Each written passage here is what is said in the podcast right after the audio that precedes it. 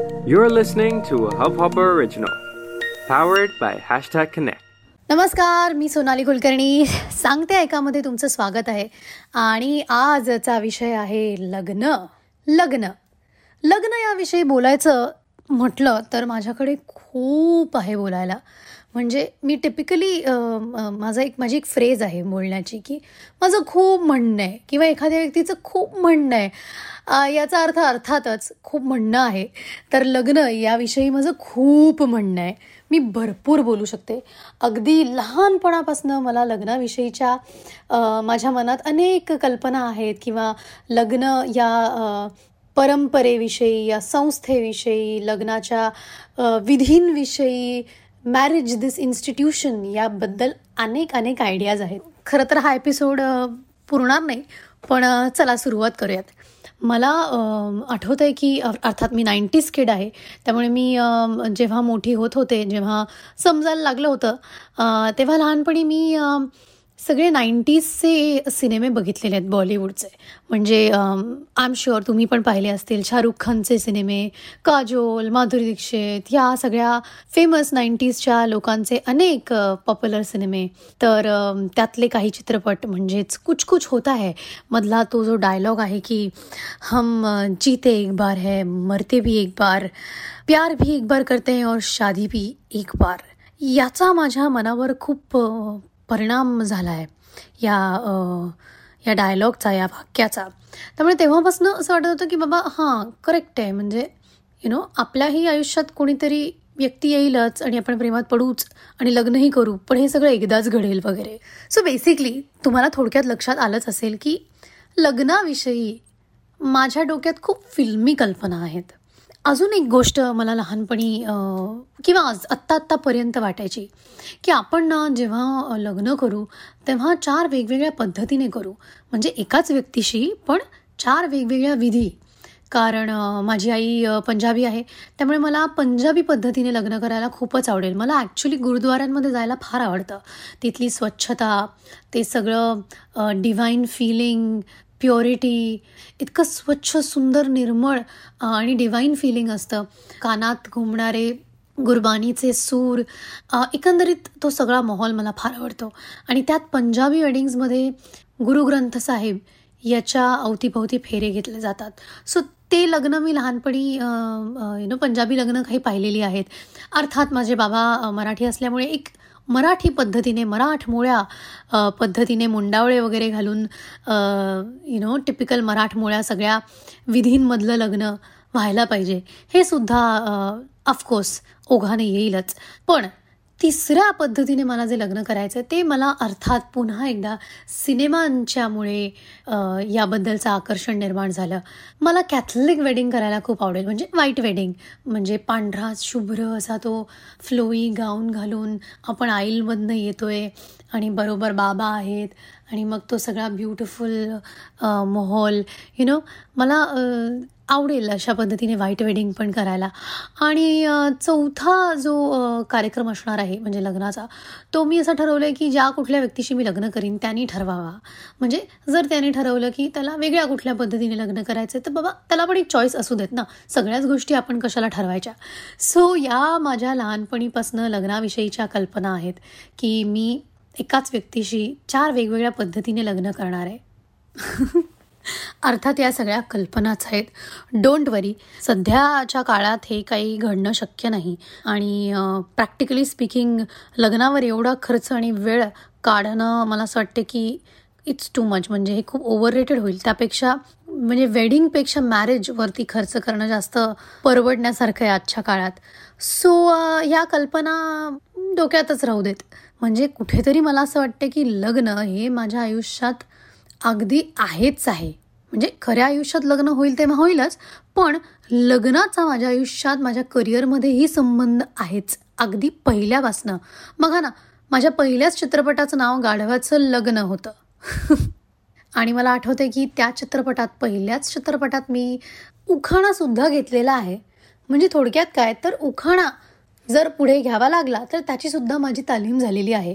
तुम्हाला आठवतंय का फिल्ममधला उखाणा? नसेल आठवत तर मी पटकन तुम्हाला घेऊन दाखवते. हे बघा. चांदीच्या ताटात सोन्याचे वाळे. बकुळासंग लगीन करून आले नामदेवराव आणि भेटायला आले सरपंच घोटाळे. चला. नाव घ्यायची सुद्धा प्रॅक्टिस झालेली आहे. तर आपण वळूया पुढे. पुढे मला आठवतंय की इरादा पक्कामध्ये मी एक गाण्यामध्ये काही मॉन्टाजेस मॉन्टाजेस म्हणजे एकाच गाण्यात अनेक दृश्य आणि त्या दृश्यांच्या माध्यमातून काळ पुढे जातो. असं दाखवलं जातं किंवा बॅकग्राऊंड म्युझिकच्या माध्यमातून ज्याच्यात डायलॉग्स नसतात. सो त्या एका मॉन्टाजमध्ये इरादा पक्कामधल्या माझं आणि सिद्धार्थ जाधवनी केलेली भूमिका म्हणजे रोहित. आद्या आणि रोहितचं लग्न दाखवलेलं आहे. काही फेरेसुद्धा दाखवले होते एक दोन. पण चित्रपटातलं लग्न म्हणजे ॲक्टिंग असते. म्हणजे ते रितसर विधी आम्ही करत नसतो. त्यात तेवढ्यापुरता फक्त पोज करण्यासाठी असतात. त्यामुळे डोंट वरी आम्ही काय लग्न वगैरे कधीच केलेलं नाही आहे सो ते झालं आणि मला आठवतं आहे की ह्या जे काही माझ्या कल्पना आहेत लहानपणीच्या त्यातली एक जी माझी फॅन्टसी आहे ती बऱ्यापैकी म्हणजे अगदी जवळपास बऱ्यापैकी पूर्ण झाली असं म्हणायला हरकत नाही. कारण मितवामध्ये सुद्धा व्हाईट वेडिंगचा एक शॉट आहे. अर्थात जी व्यक्तिरेखा मी साकारली आहे नंदिनी ती कॅथलिक दाखवली आहे मुलगी. सो ऑफकोर्स तिचं जेव्हा लग्न दाखवलं आहे तेव्हा ते व्हाईट वेडिंगच दाखवलं आहे. त्यामुळे अर्थात मी तो पहिल्यांदा असा ब्युटिफुल व्हाईट गाऊन परिधान करून चर्चमधनं त्याच्या आईलमध्ये चालत आले होते. आणि त्या दिवशी शूटिंग बघायला माझे बाबा आणि आई दोघं सेटवर आले होते. कारण खूप सुंदर अशी दृश्य आणि पुण्यातच माझ्या घराजवळ त्याचं शूटिंग होतं. त्यामुळे अर्थात माझे आई बाबा सेटवर आले होते. आणि मला अजूनही आठवतं आहे की माझे बाबा मला त्या वेशात बघून नवरीच्या गेटअपमध्ये बघून घळा घळा रडायला लागले.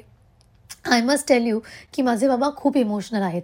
म्हणजे फक्त माझे बाबा नाही तर आय एम शुअर की कुठल्याही मुलीचे बाबा तिच्या तिच्यासाठी तिच्याबद्दल इमोशनल असतातच.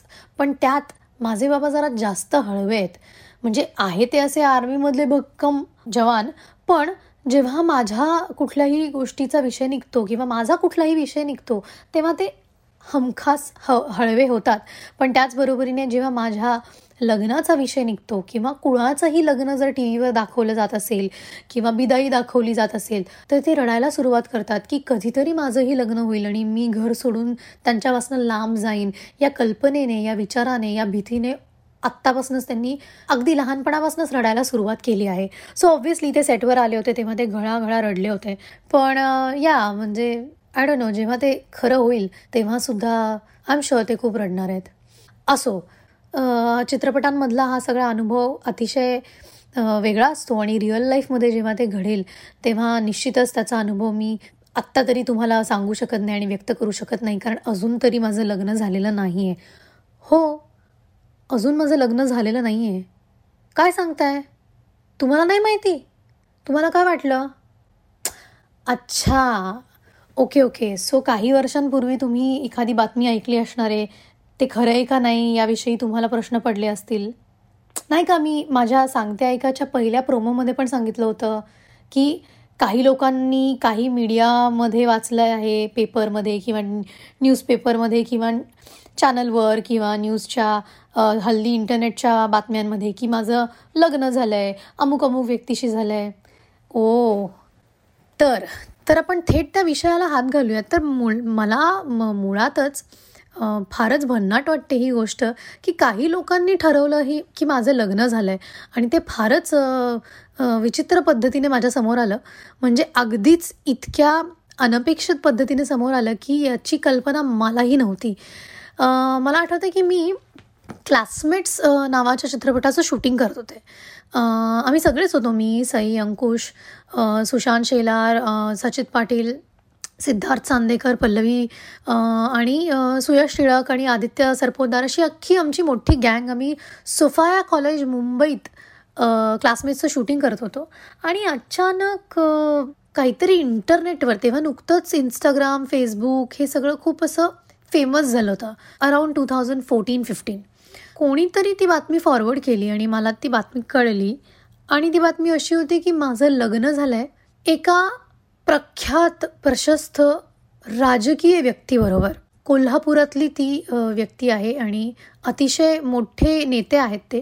आणि त्यांच्याशी माझं लग्न झालं आहे झालं आहे बरं का? अशी बातमी मलाच कोणीतरी पाठवली. सगळ्यांनी ते बघितलं कारण ते बऱ्यापैकी व्हायरल झालं होतं इंटरनेटवर आणि यु नो वेगवेगळ्या लोकांकडनं मीडियामधल्या आणि फ्रेंड्स आणि इंडस्ट्रीमधल्या लोकांकडनं ते पटापटापटापट यायला लागली बातमी. आणि सगळे विचारायला लागले की अरे हे काय झालं? काय झालं? हे हे काय? म्हणजे आणि आम्ही सगळे बसून हसलो कारण हे अचानक कुठून काय कसं हे कोणालाही कळलं नाही. आणि ऑफकोर्स मी सगळ्यांबरोबर होते. त्यामुळे सगळ्यांना खरं काय ते माहिती होतं. आणि अचानक हे काहीतरी फालतू कुठून तरी रूमर आल्यासारखं आम्ही सगळ्यांनी ॲक्च्युली त्याला फार लक्ष दिलं नाही त्याकडे. आणि आम्ही हसून ती गोष्ट टाळून दिली कारण अर्थातच ती खोटी होती. पण काही दिवस ती बातमी अजून सुरूच होती. म्हणजे आणखीन पसरत चालली होती आणखीन मोठी होत चालली होती. इतकी की मला माझ्या सख्यात चुलत बहिणीने फोन केला जी पुण्यात राहते की काय आहे? आम्ही ऐकतोय की तुझं लग्न झालं आहे कधी झालं? म्हणजे हे खरं आहे का? आणि मला त्या वेळेला पहिल्यांदा असं जाणवलं की ही अशीच उडत जाणारी बातमी नाही आहे याकडे काही लोक खूप गांभीर्याने बघतायत आणि खूप लोकांना ही खरी वाटते इतपत की माझ्या सख्या चुलत बहिणीला मला फोन करून विचारावंसं वाटलं की हे खरं आहे का? याचा अर्थ तिलाही ही कदाचित बातमी खरी असू शकते. इथपत शंका वाटली. मला तेव्हा पहिल्यांदा जाणवलं की एक मिनिट हे आपल्याला वाटतंय तितकं सहज किंवा सोपं किंवा कॅज्युअल नाही आहे सो मग मी जरा शोध घ्यायला सुरुवात केली की एक मिनिट हे कुठून येत आहे आणि काय म्हणजे याला काय अर्थ आहे का आणि कुठून सुरुवात झाली आहे? मला आठवतं आहे की आमच्याच आम्ही शूटिंगच करत होतो. क्लासमेट्सच्याच शूटिंगच्याच दरम्यान हे सुरूच होतं. आणि एके दिवशी मी सुशांत शेलारला विचारलं. सुशांतचे खूप राजकीय कॉन्टॅक्ट्स आहेत. त्यामुळे त्याला विचारूयात की त्याला माहिती असेल का? आणि अर्थात तो माझा मित्र असल्यामुळे त्याने काही दिवस या बातमीचा शोध लावला. आणि त्याच्या लक्षात आलं की कुणीतरी कोल्हापूरच्याच ऑपोजिशन पार्टीने ज्या नेत्याशी माझं लिंकअप झालं होतं त्याच्या ऑपोजिट असणाऱ्या एखाद्या राजकीय पक्षाने उडवलेली ही बातमी होती. आता त्याच्या मागचं तथ्य मलाही माहीत नाही पण त्यांचा पक्ष पडावा त्यांच्याबद्दल वाईट साईट चर्चा समाजात व्हावी त्यांच्याबद्दल गैरसमज पसरावा म्हणून त्यांनी सुरू केलेली ही बातमी आहे. आणि माझं नाव का याचं उत्तर मला आजही मिळालेलं नाही आहे की नेमकं माझंच नाव का जोडलं गेलं? अजूनही बऱ्याच लोकांना वाटते की हे खरं आहे. मी कोल्हापुरात राहते मला तिथे घर घेऊन दिलं आहे आणि मी त्यांच्याच बरोबर कोल्हापुरात राह राहते वगैरे. पण अर्थात हे खरं नाही आहे म्हणजे आता हे मला खूप असं छाती ठोकपणे सांगायची गरज नाही वाटत. म्हणजे मला असं अजूनही आठवते की त्यावेळेला सुद्धा माझे काही इंडस्ट्रीतल्याच माझ्या काही मित्र मंडळींनी मला सजेशन दिलं होतं सूचना दिली होती की बाबा तू एक प्रेस कॉन्फरन्स घे आणि तू का स्पष्टीकरण देत नाहीस? तू सांग की माझा काही संबंध नाही आहे माझं लग्न झालेलं नाही आहे आणि माझं नाव का जोडलं जात आहे अमुक तमुक तुला जे काही वाटतंय मीडियाविषयीचा राग असेल किंवा त्या व्यक्तीविषयी असेल किंवा काहीही स्पष्टीकरण तू दिलं पाहिजेस. अदरवाईज लोकांना हे खरं वाटणार. आणि माझं त्यावेळेला ठाम मत होतं की जर मी काही चुकीचं केलंच नाही आहे जर मी काहीच केलेलं नाही आहे तर मी त्या गोष्टीबद्दल स्पष्टीकरण का द्यायला पाहिजे? आजही मा मी माझ्या त्याच मतावर ठाम आहे की आपण जर एखादी गोष्ट केलीच नाही तर त्या गोष्टीबद्दल स्पष्टीकरण देण्याची आपल्याला काहीच आवश्यकता नाही. सो आजही मला असं वाटते की ती गोष्ट इतकी शुल्लक आहे अर्थात अर्थात त्याचा त्रास नक्कीच झाला. त्याचा त्रास मला आणि माझ्या कुटुंबाला झाला. कारण विनाकारण कुठल्याही व्यक्तीशी संबंध जोडले जाणं हे निश्चितच त्रासदायक असतं. अनेक लोकांना ते खरं वाटलं याचा जास्त त्रास झाला. पण नेवर द लेस माझ्या कुटुंबाची माझे आई वडील हे खूप खमखी साथ देऊन माझ्या मागे सतत उभे होते. अर्थात मी त्यांच्याबरोबर राहते त्यामुळे त्यांना सत्य माहिती होतं. सो माझे मित्रमंडळी माझी जवळची लोकं माझी फॅमिली जोपर्यंत त्यांना सत्य माहिती आहे त्यांचा माझ्यावरती विश्वास आहे ते माझ्या बरोबर आहेत माझ्या पाठीशी उभे आहेत तोपर्यंत मी जगाशी जगात कोणाशीही लढायला जाणार नाही किंवा मी जगात कोणालाही घाबरत नाही. आणि मला असं वाटतं त्यामुळे मला इव्हेंच्युअली त्या सगळ्या त्रासातनं बाहेर येता आलं आणि ऑफकोर्स आता मला त्या सगळ्या कॉन्ट्रवर्सीविषयी काहीच वाटत नाही. आजही माझं तेच म्हणणं आहे की जर आपण काही चूकच केली नाही आपण जर काही केलंच नाही तर त्याचं स्पष्टीकरण का द्यायचं? असो. तर आत्ता मी लग्नासाठी तयार आहे आणि मी लवकरच लग्न करणार आहे आणि अर्थातच तुम्हा सगळ्यांना कळेल कधी येतेस का? मुहूर्ताची वेळ झाली. आलेच! थांबा आत्ता मला जावं लागणार आहे. मी कुठे चालली आहे आणि कुठली वेळ झाली आहे हे तुम्हाला कळेलच. लवकरच सांगेन मी. तोपर्यंत सांगते ऐका.